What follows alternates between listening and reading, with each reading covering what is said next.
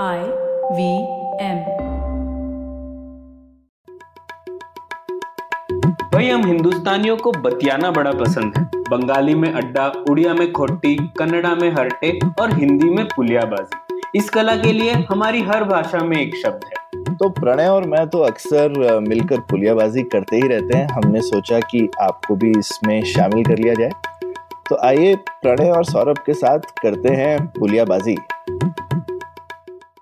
हे प्रणय, क्या हाल है? बस सौरभ मजे में, आप कैसे हैं? बस एकदम बढ़िया। तो प्रणय, कुछ आज डिस्कस करते हैं जरा डिफेंस पेंशन के बारे में, क्योंकि एक नई स्कीम आई है जिसमें एक तरह से जैसे कहते हैं एडहॉक सोल्जर। उनका नाम तो बड़ा बहुत ही बढ़िया है, अग्निपथ स्कीम वगैरह, लेकिन उसमें मुझे फीलिंग वैसी आई जैसे एडहॉक टीचर्स रखते हैं कि भाई सोल्जर्स हम तीन साल की बनाएंगे। थोड़ा शॉर्ट सर्विस कमीशन ऑफिसर्स के लिए होता था, ये एक तरीके का शॉर्ट सर्विस कमीशन है सोल्जर्स के लिए कि तीन साल के लिए आए। तो क्या ख्याल है? तुमने डिफेंस पेंशन्स और डिफेंस बजट के बारे में पहले लिखा भी है कभी और हमने डिस्कस भी किया, तो क्या लगता है तुम्हें इसके बारे में? हाँ सौरभ, तो इसे कह रहे हैं अग्निवीर और ये अग्निपथ स्कीम हो गई।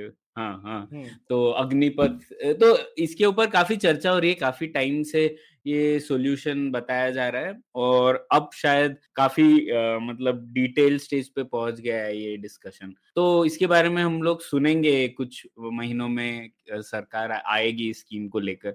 तो ठीक है, मुझे ये लगता है सौरभ, मेरे पास कोई जवाब नहीं है इसका। बहुत सारे जवाब है, ऑप्शंस, विकल्प क्या है वो मैं बता सकता हूँ, लेकिन ये वही बात है ना, क्योंकि ये डिफेंस का मामला है तो फिर कई बार जो हम लोग आर्थिक तौर पे देखते हैं वो लागू नहीं होता या फिर लोग मानना नहीं चाहते। हम लोगों ने इसके ऊपर काफी चर्चा की है, लेकिन इसकी पृष्ठभूमि ये है कि पेंशन्स जो है आर्मी, नेवी, एयरफोर्स के लिए वो पूरी तरीके से अनसस्टेनेबल है और आगे जाके अभी इस दशक में ही हम लोगों ने देखा है कि पेंशन और सैलरी का जो बोझ है उसकी वजह से जो कैपिटल एक्सपेंडिचर पे कैपिटल एक्सपेंडिचर होता है, मतलब आ, हम लोग जो टैंक खरीदते हैं वगैरह वगैरह, उन पर खर्चा काफी कम हो गया है। तो ऑलमोस्ट इक्विवेलेंट कमी इसमें हुई है जितनी बढ़ोतरी दूसरे पर्सनल कॉस्ट में हुई है। तो वो तो आज की बात है और O R O P के चलते ये पेंशन और सैलरी का जो हिस्सा है डिफेंस एक्सपेंडिचर में वो और बढ़ता ही जाएगा। और मैंने इसका कुछ दस साल का प्रोजेक्शन भी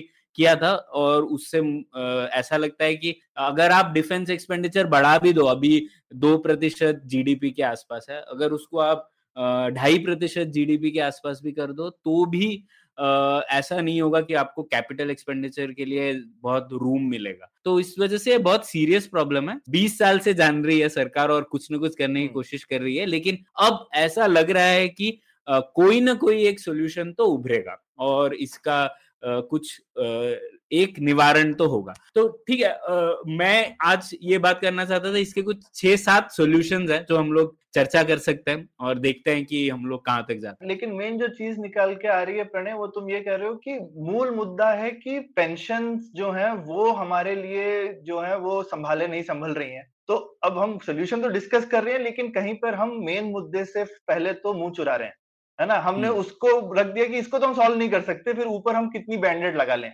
ठीक है, तो अब हम बेसिकली एक बैंडेड सरकार ने सजेस्ट करी है, तुम और पांच बैंडेड के बारे में बताने वाले।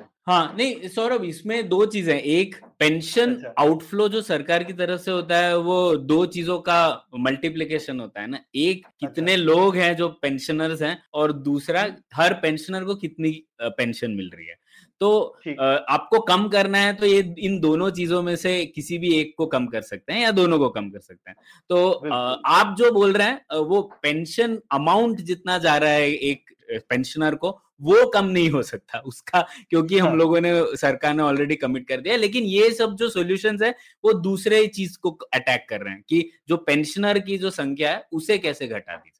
बिल्कुल, तो वही मैं कह रहा हूँ कि हमने हमने एक तरह से मान लिया कि अब हम उसको नहीं कर सकते। ठीक, एक एक जो मेरे हिसाब से गलती हम कर चुके हैं, लेकिन अब उस गलती को करने के लिए अब हम एक ही, हमारे पास एक ही लीवर बचा है अब, और उस लीवर को हम कोशिश कर रहे हैं कि अब जो संख्या है एक, अब ये, ये है कि भाई परमानेंट एम्प्लॉइज कम कर दो, टेम्पररी एम्प्लॉइज के साथ कैसे काम चला सकते हैं, पर उसके अलावा और भी कुछ विकल्प है। हाँ बिल्कुल, तो आ, मुझे लगता है कि ए, चार मानदंड होने चाहिए आ, जिस इससे पहले कि हम लोग विकल्पों के बारे में सोचे। तो एक तो कितनी बचत होती है आर्थिक रूप से, उसी के ऊपर काफी चर्चा होनी चाहिए। दूसरा आ, हमारी सुरक्षा क्षमता जो है उस पे बुरा असर नहीं पड़ना चाहिए। अगर ऐसा तो हम बोल सकते हैं कि दस साल और आर्मी में इनटेक ही नहीं होगी, लेकिन उससे सुरक्षा क्षमता पे असर पड़ेगा, तो उस पर बुरा असर नहीं होना चाहिए। ये दूसरा मानदंड है। तीसरा, राजनीतिक साध्यता, मतलब पॉलिटिकल फिजिबिलिटी आप मान सकते हैं, वो भी इंपॉर्टेंट है क्योंकि हम लोगों ने देखा ओआरओपी वगैरह की वजह से। और चौथा,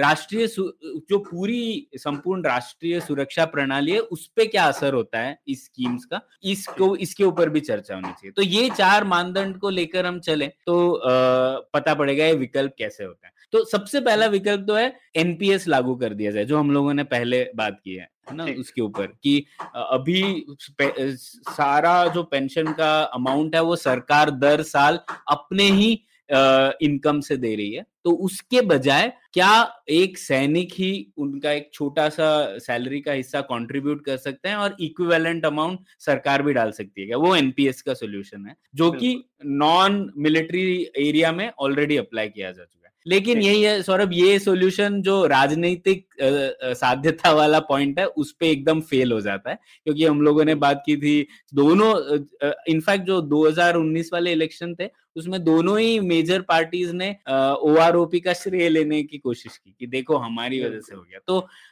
हालांकि ये सबसे बेहतर सोल्यूशन है, लेकिन इसके ऊपर इतना पॉलिटिकली डिफिकल्ट है कि इसका अमल होना थोड़ा मुश्किल है। और अभी कितनी सारी state governments old pension scheme लेकर आ रही हैं कि न्यू पेंशन स्कीम के, तो बहुत ज्यादा पॉलिटिकल डिमांड है सरकारी कर्मचारियों से, क्योंकि उनको दिख रहा है वो साथ में काम करते हैं कि बस तू एनपीएस में, मैं ओपीएस में हूँ। तो ओपीएस तो बहुत ही अच्छी स्कीम थी ऑब्वियसली एम्प्लॉय के परस्पेक्टिव से, तो आपस में जब लोग एक साथ काम करते हैं तो उनको लगता है ना कि भाई हम क्यों पीछे रह जाएं, तो एक लॉबी बन जाती है उसके बाद जिनकी एक पॉलिटिकल डिमांड है।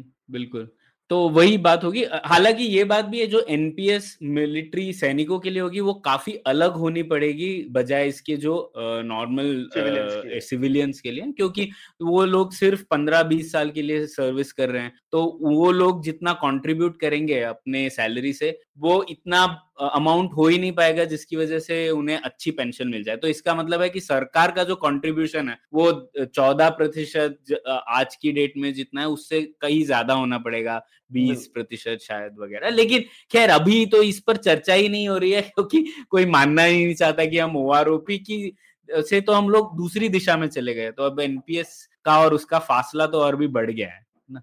तो ये एक हो गया। अब दूसरा सोल्यूशन जो ये है वो जनरली जिसे लोग कहते हैं इंडक्शन, लैटरल इंडक्शन, मतलब लोग ये कह रहे हैं कि जो सेवानिवृत्त सैनिक है उन्हें पैरामिलिट्री फोर्सेस में समाहित कर लिया जाए, और जैसे जैसे उनका करियर खत्म होता जाएगा उन्हें शायद एनसीसी वगैरह में शामिल कर दिया जाएगा। तो ये एक सोल्यूशन लोग आ, काफी कहते हैं, आ, लेकिन या फिर सीआरपीएफ वगैरह में डाल सकते हैं। बिल्कुल, तो पैरामिलिट्री फोर्सेस मतलब सीआरपीएफ, सीआईएसएफ वगैरह जो भी है वो उसमें डाल दिया जाए। तो ये सोल्यूशन ऑलरेडी इम्प्लीमेंटेड है सौरभ, लेकिन फिर भी इसमें स्थान रिक्त है, काफी स्थान है जो आर्मी नेवी एयरफोर्स वाले लोग ही नहीं जाना चाहते। क्यों?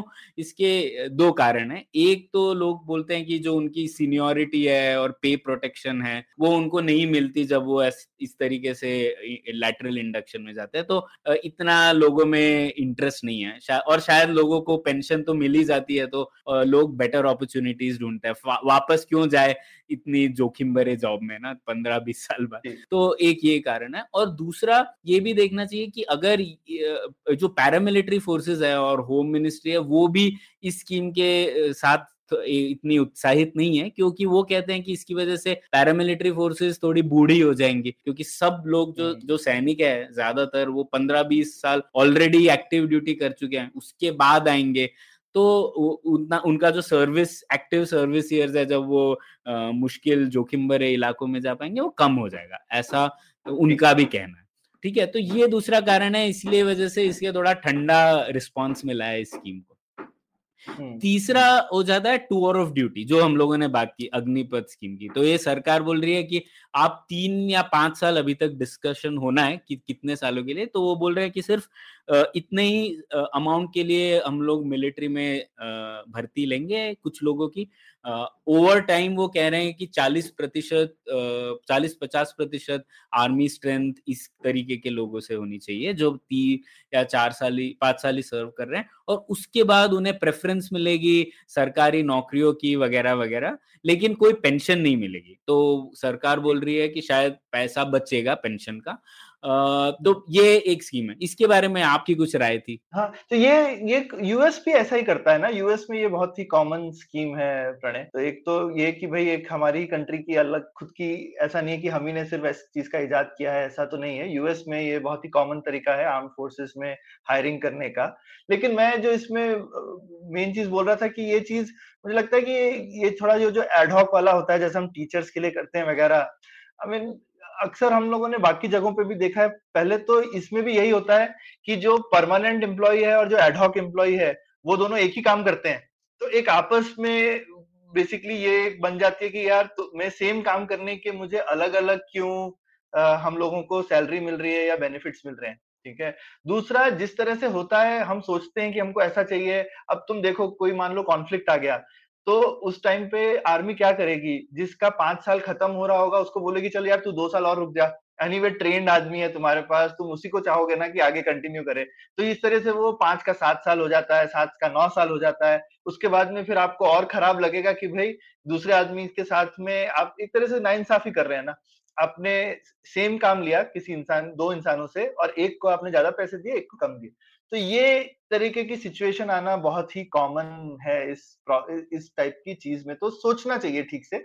मेरे को जितना समझ में आता है कि यूएस में शायद सारे लोग इसी तरह से जाते हैं, ना कि थोड़े लोग या ज्यादातर लोग जाते हैं इस तरह से। तो तब तो ये चलती है, तो ये ट्रांजिशन का मामला है। हो सकता है अगर हमारे यहाँ पूरी वर्कफोर्स इसी तरह से अलाइंड होती तो शायद कोई प्रॉब्लम नहीं होती। लेकिन हमेशा जो प्रॉब्लम होता है ना कि दो स्टेट्स एक स्टेबल हैं, लेकिन एक स्टेट से दूसरे स्टेट में कैसे जाएं, ये एक हमेशा प्रॉब्लमेटिक और सोचने वाली चीज होती है। हाँ बिल्कुल, तो इसमें यही मुद्दा है कि कार्यान्वयन कैसे हो इस स्कीम का। कुछ लोग कहते हैं कि देखिए ये टूर ऑफ ड्यूटी की वजह से कोई अपनी जान जोखिम में क्यों डालेगा जब वो सिर्फ पांच साल के लिए सर्व कर रहा है। तो इसके लिए इस स्कीम में ये भी है कि सब लोग रिटायर नहीं होंगे पांच साल के बाद। कुछ लोग शायद जैसे पचास प्रतिशत इनटेक इससे होगी तो पच्चीस प्रतिशत लोगों को कंटिन्यू करने दिया जाएगा आगे। तो I think selection exit gate होगा, और अगर वो लोगों की परफॉर्मेंस मीट होगी तो वो शायद नॉर्मल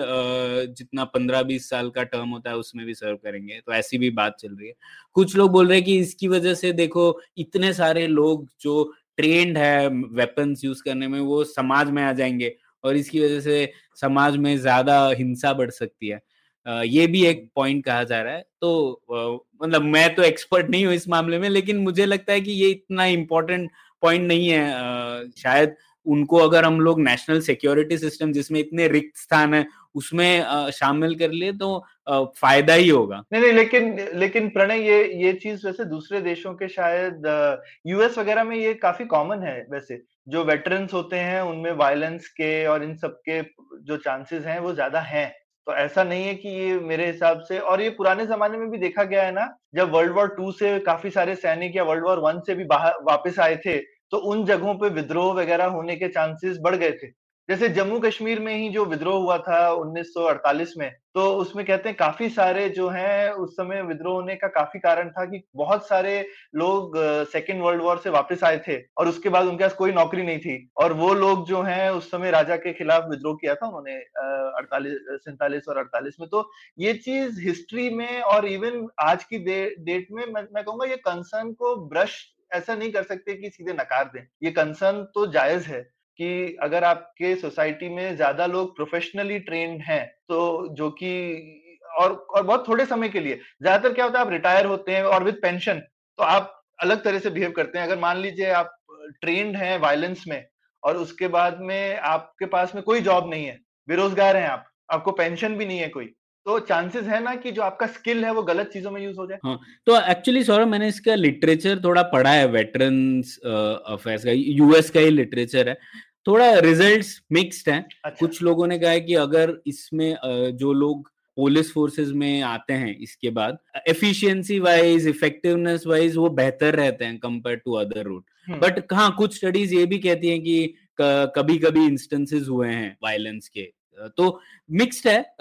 ऐसा नहीं मैं कहूंगा कि एक किसी दिशा में हमें पता है इसका रिजल्ट क्या है, लेकिन खैर हर पॉलिसी के ऐसे दोनों हाँ, पहलू होते हैं, थोड़ा एनालाइज। तो वही है कि पहलू को नजरअंदाज नहीं करना चाहिए। मे भी इसका कोई तरीका होगा कि आप उनको, एक तो आप उनकी, वहां पे मैंने देखा एक और चीज यूएस में, एक बार हमी ने सिस्टम भी बनाया था कि किस तरह से इसे आप मिलिट्री में जाके बहुत कुछ सीखते हैं, क्योंकि बहुत अच्छा इंस्टीट्यूशन है, आपको बहुत कुछ सिखाता है।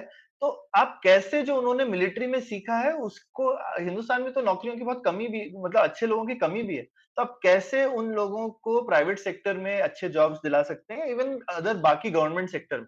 तो ये चीज मेरे हिसाब से बहुत अच्छे तरह से करने की जरूरत है, जैसे अभी हम करते हैं उससे बहुत बेहतर करने की जरूरत। बिल्कुल, तो ये है। लेकिन वही है ना सौरभ, भारत में लोग हमेशा सरकारी नौकरी का थोड़ा अलग क्रेज है, अभी भी है वो, तो कोई प्राइवेट सेक्टर में जाने के लिए मुश्किल। ठीक है, खैर। तो ये चौथा ये है कि आप भर्ती कम कर दें, मतलब ओवर टाइम सोल्जर्स की संख्या ही कम कर दें। और इसकी भी ये सॉल्यूशन इसलिए भी कहा जा रहा है क्योंकि आगे के जो फ्यूचर वॉर्स है वो शायद लोगों से तो नहीं लड़े जाएंगे, या फिर लोगों की का जो रोल है उसमें वो अलग होगा। ऐसा नहीं है कि आपको इतनी बड़ी आर्मी चाहिए वगैरह वगैरह। तो ये एक सोल्यूशन है। आप कोविड के चलते पिछले दो साल से इनटेक ही नहीं हुआ है, भर्ती नहीं हुई है, तो इस वजह से भी लोग कह रहे हैं कि अभी दो साल तो काम चला लिया ना कम इनटेक की के चलते, तो क्या हम इनटेक को कम कर सकते हैं आगे जाके। तो इसके भी दो पहलू हैं। एक तो हाँ, हमें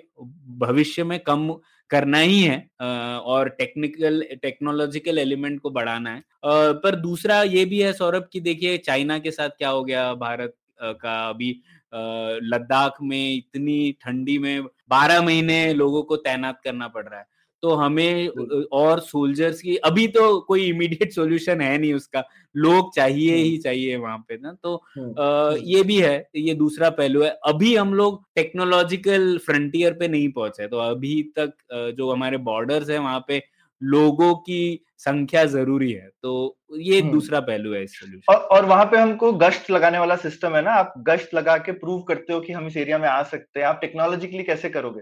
आप जा करके अपना एक तरह से छाप छोड़ के आते हो कि भाई हम आ सकते हैं यहाँ पे, आप एक पॉइंट प्रूव कर रहे हो। और ये हमको और जगहों पे करना है, क्योंकि चाइना हमारे को अलग अलग जगहों पे पूरे बॉर्डर पे चैलेंज कर रहा है इसी चीज को लेकर।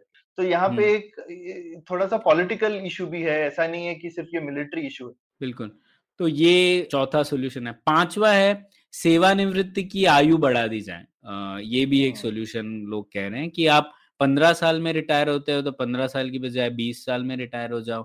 या फिर लोग कह रहे हैं कि जो ऑफिसर्स हैं, कुछ ऑफिसर्स पचपन की बजाय अट्ठावन में रिटायर हो जाए वगैरह वगैरह। तो ये कुछ सॉल्यूशन है, लेकिन यही अगर हम वो चार मानदंड जो मैंने कहे थे उससे आप देखें तो इसमें अगर आयु बढ़ेगी तो फिर जो मिलिट्री इफेक्टिवनेस है, ऐसा आर्म फोर्सेस ऑफिसर्स कहते हैं कि वो कम हो जाएगी, क्योंकि आप ज्यादा आयु में इतना जोखिम नहीं लेते लोग, ऐसा मानना है उनका, है ना। तो ये एक सोल्यूशन है। इसमें मुझे लगता है उनको पुशबैक करना चाहिए, क्योंकि जैसे जैसे समय बदल रहा है, आई मीन लोगों की सेहत, खाना पीना, हेल्थ वगैरह इम्प्रूव ही हो रही है प्रणय। तो ये जितने भी पुराने आई मीन हमारी जो पुरानी धारणाएं हैं कि लोग कितनी देर तक काम कर सकते हैं, कितनी देर तक, कब तक उसको जवान बोला जा सकता है इंसान को, वो चेंज हो रहा है।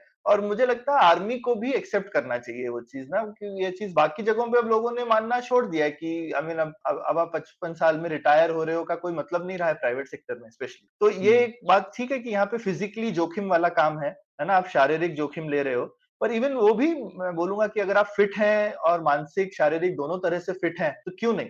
और खासकर, और मेरे ख्याल से कोई जबरदस्ती नहीं होनी चाहिए, लेकिन अगर लोग करना चाहे काम तो क्यों नहीं। हाँ, तो ये एक है, इसके ऊपर भी चर्चा होनी चाहिए। छठा सॉल्यूशन ये है सौरभ की जो डिफेंस सिविलियन होते हैं, तो हर सेना में काफी सिविलियंस भी होते हैं, जैसे शायद जो उनका कैंटीन चलाते होंगे या फिर कुक्स, या फिर काफी बड़ी तादाद रहती है उसकी। तो लोग कह रहे हैं कि वो डिफेंस सिविलियन की संख्या को कम कर दिया जाए।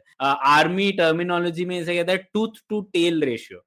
तो अच्छा। भारत का है one is to one point one five, मतलब हर एक सैनिक के लिए जो एक्टिवली जंग लड़ेगा उसके लिए one point one five civilians हैं आर्म्ड फोर्सेस के अंदर, तो लोग कह रहे हैं कि उसको कम कर दो। तो मुझे लगता है उसको कम करना ही चाहिए, लेकिन उसकी वजह से पेंशन घटेगी ऐसा नहीं होगा, क्योंकि ये लोग जो डिफेंस सिविलियन है ऑलरेडी एनपीएस में आ चुके हैं, तो ओवर टाइम इनकी वजह से पेंशन जो है वो उसका जो अमाउंट जा रहा है वो कम हो रहा ही है, वैसे ही होने वाला है। तो, तो ये एक सोल्यूशन है।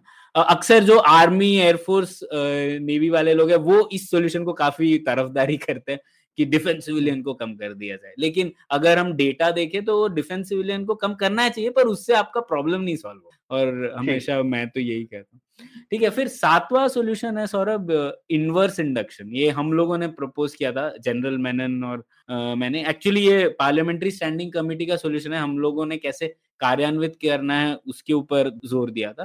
तो इसमें क्या होगा कि पैरामिलिट्री फोर्सेस ही रिक्रूट करेंगे और वो जो सोल्जर्स हैं वो आर्मी या नेवी एयरफोर्स में सात साल के ड्यूरेशन के लिए सर्व करेंगे, और उस वक्त के लिए जो आर्मी एयरफोर्स नेवी के रूल्स है वही अप्लाई होंगे, बेनिफिट्स वगैरह सब उन्हीं के अप्लाई होंगे, और सात साल बाद वो वापस रिपैट्रिएट हो जाएंगे अपने पेरेंट ऑर्गेनाइजेशन में। तो इससे क्या होगा, एक तो डेप्यूटेशन टाइप, हाँ डेप्यूटेशन, तो इसकी वजह से पेंशन तो नहीं होगा, पेंशन का बोझ नहीं होगा क्योंकि सीआरपीएफ सीएपीएफ को पेंशन एनपीएस के तहत मिलता है, नॉट थ्रू ओआरओपी।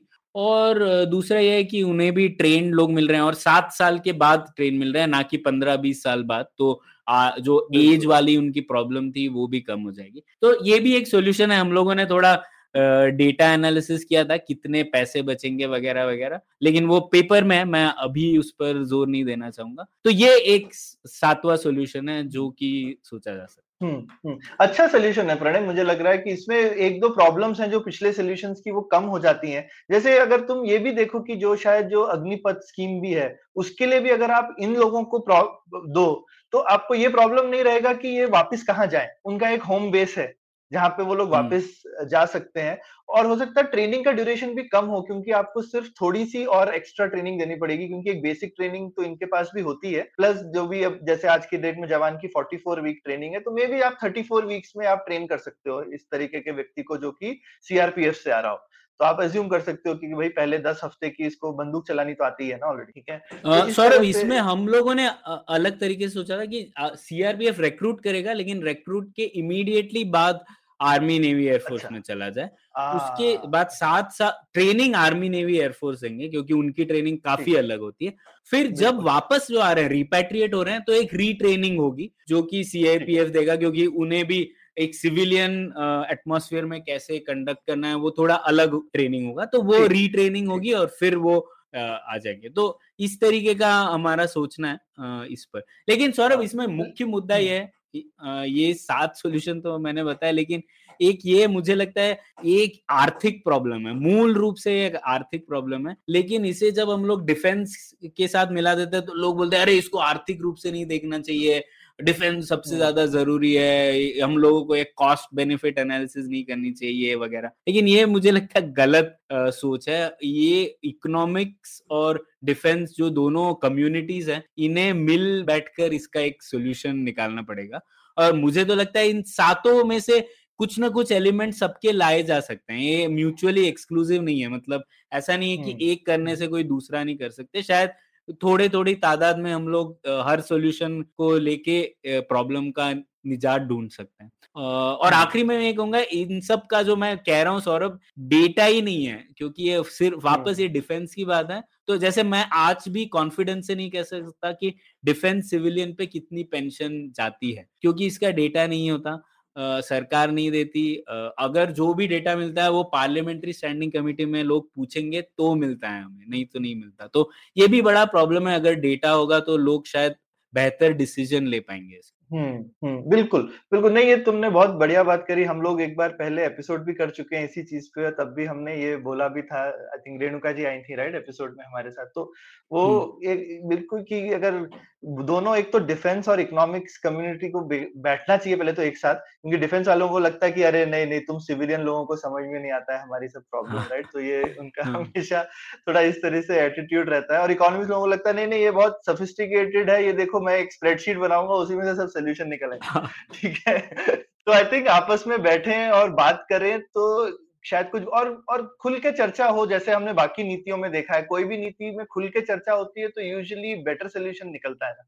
Uh, ये छुप छुप के क्या करना, और ये कोई डेटा ऐसे कोई ऐसे डेटा नहीं है जो कि हम नहीं शेयर कर सकते। बिल्कुल, ये तो हमारे एकदम काम की चीज है, जितना खुल के चर्चा हो इस बारे में देश के लिए भी अच्छा है और डिफेंस कम्युनिटी के लिए भी अच्छा है।